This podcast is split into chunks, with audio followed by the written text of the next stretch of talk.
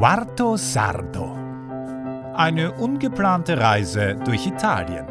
Von und mit Niklas Dodo. Okay, vielleicht war ich etwas empfindlich die letzten Tage. Sowohl die Poolarbeit, die Küchenmithilfe als auch eine einfache kühlende Dusche, nichts sollte funktionieren. Das Gute daran, jetzt kann es nur noch besser werden. Vor allem, da mir angeboten wurde, ein Apartment in Milano zu bewohnen. Kapitel 13 23. Juni Was macht eigentlich den Wert eines Lebewesens aus? Gestern hatte eine Katzenmama maunzend nach ihrem Kitten gesucht. Ich denke mal, sie wird es gefunden haben. Nehmen wir mal an, dem wäre nicht so, und heute würde ich ein verwahrlostes, unterfüttertes Katzenbaby finden. Würde das mein Herz erweichen und womöglich dazu bringen, mich um das schutzlose Lebewesen zu kümmern und länger hier zu bleiben? Vielleicht. Aber warum für eine Katze und nicht für eine Fliege? Ein Katzenbaby zu töten scheint mir eine Gräueltat. Eine frisch geschlüpfte Larve hingegen, Spinnen, Mücken, Wespen und so weiter, töte ich mit wenig Mitgefühl. Vielleicht weil es so viele von den kleinen Viechern gibt, denke ich mir. Was natürlich ein absolut dämlicher Gedankengang ist. Schließlich gibt es auch sieben Milliarden Menschen auf der Welt und selbst wenn sie alle auf diesem Hof wären, würde ich keinen davon töten können und wollen. Vielleicht ist es so, weil Katzen mehr empfinden als Fliegen. Sofern ich weiß, besitzen auch Insekten Nerven. Jedoch ist es relativ unwahrscheinlich, dass ein Schmerzempfinden im humanen Sinne besteht. Aber dennoch lebt es ja, Dennoch hat es in irgendeiner Form ein Bewusstsein, und wenn es nur gesteuert von Reflexen ist. Ich komme zu dem Schluss, dass wir den Wert eines jeden Lebewesens an der möglichen Beeinflussung unseres Lebens oder des Lebens anderer messen. Daher kann der Wert eines Lebewesens überhaupt nicht objektiv, sondern nur subjektiv betrachtet werden. Oder? In Indien sind Kühe heilig. Stars werden unsterblich, weil sie durch ihre Musik unsere Kindheit, Jugend oder unser Leben prägen. Haustiere heben wir auf ein menschliches Niveau, weil sie unsere Freunde, Familie werden und unser Leben komplett auf den Kopf stellen. Aber eine Fliege? Eine Mücke? Die bekommen erst dann einen Wert, wenn wir sie in ihrer Ganzheit betrachten. Sie sind für viele Ökosysteme essentiell, da sie eine wichtige Nahrungsquelle für Beutetiere sind. Ohne Mücken würden diese Arten aussterben. Und dieses Aussterben hätte wieder einen Einfluss auf andere Arten, wie uns selber. Und plötzlich bekommen Mücken einen Wert. Leben ist Wert. Man braucht es nicht messen, man kann es gar nicht messen, so wie man Liebe nicht messen kann oder sollte. Ach Mann, ich habe wieder meine philosophischen fünf Minuten. Die nächste Mücke, die auf mir landet, wird dennoch den Zorn meiner Hand zu spüren bekommen. Dafür fühle ich mich dann aber auch etwas schlechter. Na toll, das habe ich jetzt davon. Ich spreche mit Rosalba, der netten Frau, die mir ihr Apartment in Milano angeboten hat. Und da ich noch einen Aufenthalt in Oldenburg plane, ist ein Zwischenstopp in Milano doch eine nette Idee. Ja, richtig gehört. Oldenburg. Warum Oldenburg wird noch folgen. Zudem habe ich Germana bereits mitgeteilt, nächste Woche Mittwoch oder Donnerstag abreisen zu wollen. Sie versteht mich. Ich bin schließlich jung und möchte reisen. Dennoch erklärt sie mir in einer absoluten Neutralität, dass sie sich freuen würde, wenn ich länger bliebe.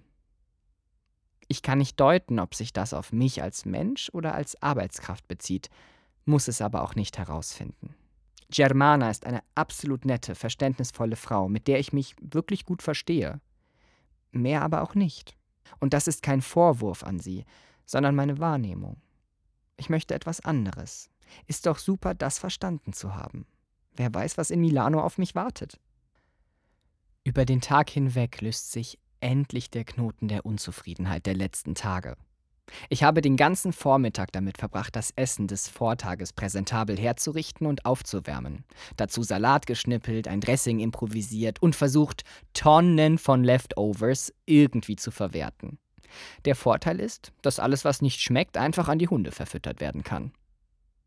Die Workshop-Gruppe, die heute abfährt, hat etwas abseits der Küche unter einer Holzkuppel einen Pool aufgeblasen, der allerdings nur zu 10 Zentimetern gefüllt ist. Und zwar mit grauem Schlamm. Ich vermute eine Art Heilbad. Er trocknet extrem schnell an der Haut. Daher sehe ich immer wieder ein paar der Leute im abgespaceden Grau zu den Duschen tropfen. Auch die Kids machen mit. Und Germana bietet mir sofort an, es auch mal zu probieren. Was ich mir natürlich nicht entgehen lassen kann. Ich werde also in den Pool geführt. Es ist ganz warm. Angenehm. Neutraler Geruch. Kalkig irgendwie. Ich schließe meine Augen. Atme tief aus. Zum ersten Mal höre ich, wie der Wind die Spitzen der Bäume streichelt. Es ist aber nicht dieses typische Rascheln der Blätter, wie man es von Kastanienalleen oder unseren Wäldern kennt. Der Wind atmet. Ein und aus. Mit mir im Einklang. Ich würde das gerne länger genießen, aber alle wollen essen und ich bin der Letzte, der noch in der grauen, dickflüssigen, glänzenden Masse liegt. Also wird mir hinausgeholfen und die Kursleiterin schrubbt mich mit ihren Händen und eiskaltem Wasser wieder halbwegs erdfrei. Gar keine Berührungsangst. Komisch und vertraut. Alles in allem ein undefinierbares Ereignis. Wir essen gemeinsam und ich bekomme endlos Lob für mein Dressing, das ich notdürftig aus allem, was ich finden konnte, irgendwie zusammengekleistert habe. Zum ersten Mal habe ich das Gefühl, dass Germana wahrnimmt, was ich tue und kann. Ich denke, dass sie es schon früher bemerkt hatte, aber nun zeigt sie mir, dass sie es weiß. In den kleinen Dingen. Sie lobt mich vor den anderen, das gute Essen, mein Klavierspiel, denn ich habe inzwischen schon meine musikalischen Eskapaden am Klavier ihres Arbeitszimmers ausgelebt. Nach dem Essen gelüstet es den Herrschaften nach etwas Dolci. Ich biete an, Crepe oder Pfannkuchen zu machen. Zudem gibt es noch Eis im Gefrierschrank, was wir dazu essen könnten. Meine Idee erhält begeisterten Beifall. Ich will mir nur schnell die Erde aus den Haaren waschen, um Klümpchen im Teig zu vermeiden. Als ich wiederkomme, hat der Koch der Gruppe, er ist wirklich Koch, allerdings schon das Ruder übernommen. Zuerst fühle ich mich zwar etwas übergangen, aber es geht ja schließlich darum, dass sich die Gruppe wohlfühlt. Und irgendwie habe ich auch nichts dagegen, mich mal bedienen zu lassen. Später bittet er mich dann doch um Hilfe. Und so bereiten wir zusammen alles vor. Ich improvisiere mit dem Koch eine Rotweinsoße mit Zimt, Sternanis, Wacholderbeeren und das Dessert ist einfach mega. Ich habe selten so gutes Supermarkteis gegessen und als ich mir meinen Pfannkuchen mit einem dunklen Schokoaufstrich bestreiche und dazu eine dicke Portion Tartufo-Eis auf meinen Teller schaufle, ist die Welt auf einmal wieder in Ordnung. Der Koch fragt mich, ob ich auch Koch werden will. Ich verneine, weise aber auf meinen Plan des Studiums der Ernährungswissenschaften hin. Er sagt ein Wort über mich, das ich nicht kenne. Google übersetzt es mit Passion oder Leidenschaft. Das schmeichelt mir, gerade von einem Koch.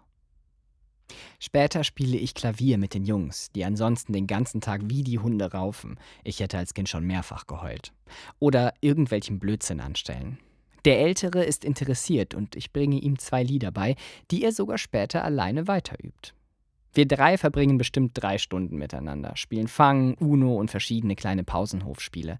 Zwischendurch bekommen die beiden eine ungewollte Wasserschlauchabkühlung von mir und lachen sich dabei schief und krumm.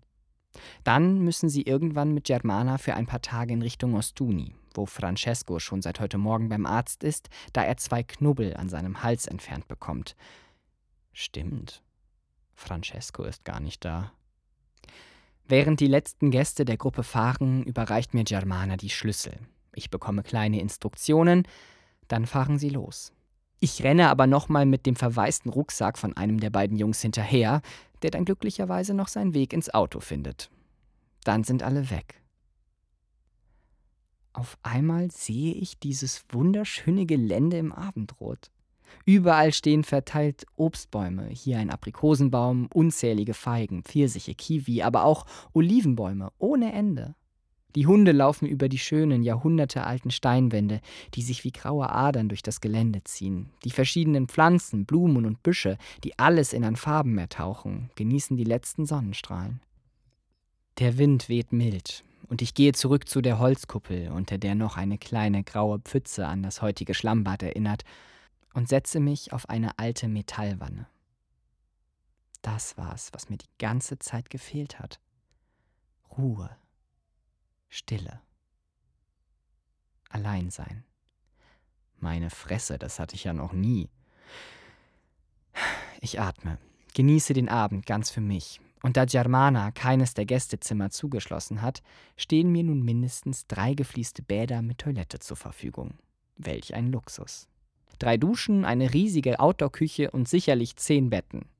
Alles für mich alleine.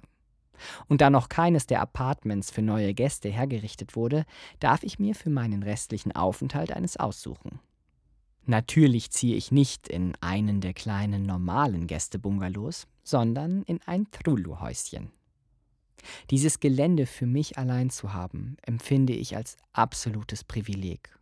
Und zum ersten Mal bin ich Germana und Francesco so richtig dankbar.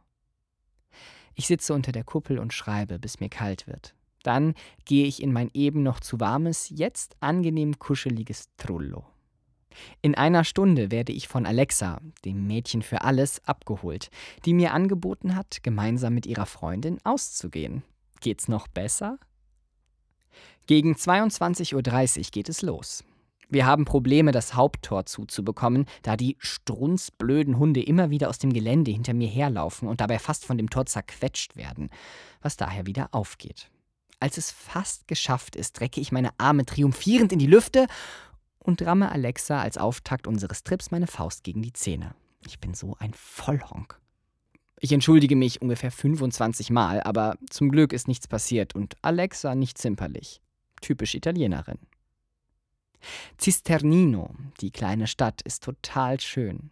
Weiße Fassaden, süße Geschäfte und die Gastronomiebetriebe haben auch noch auf. Das Einzige, was mir fehlt, ist das Meer. Wir treffen hier und da ein paar Freunde der beiden und ich genehmige mir ein Eis. Die beiden Mädels sind echt ein süßes Paar, super lieb. Sie reden mit mir, wie erbeten, die ganze Zeit Italienisch und haben kein Problem, mir neue Wörter oder Grammatikregeln beizubringen. Und so kann ich doch einige sprachliche Lektionen nachholen, für die ich die letzten Tage keine Zeit hatte. Auf der Rückfahrt versuche ich dann etwas über Germana und Francesco herauszufinden. Das heißt, ich erläutere Alexa mein Problemchen, was sie sofort nachempfinden kann. Die beiden zeigen ihre Gefühle wohl nicht so italotypisch auch nicht Alexa gegenüber, deren Mutter schon lange mit Germana befreundet ist. Das beruhigt mich und lässt mich in Frieden zum Gelände zurückkehren, das mich mit seiner Ruhe und den auf mich wartenden Trullo empfängt. Ich glaube, das wird eine sehr gute Nacht werden. Und morgen vielleicht mehr.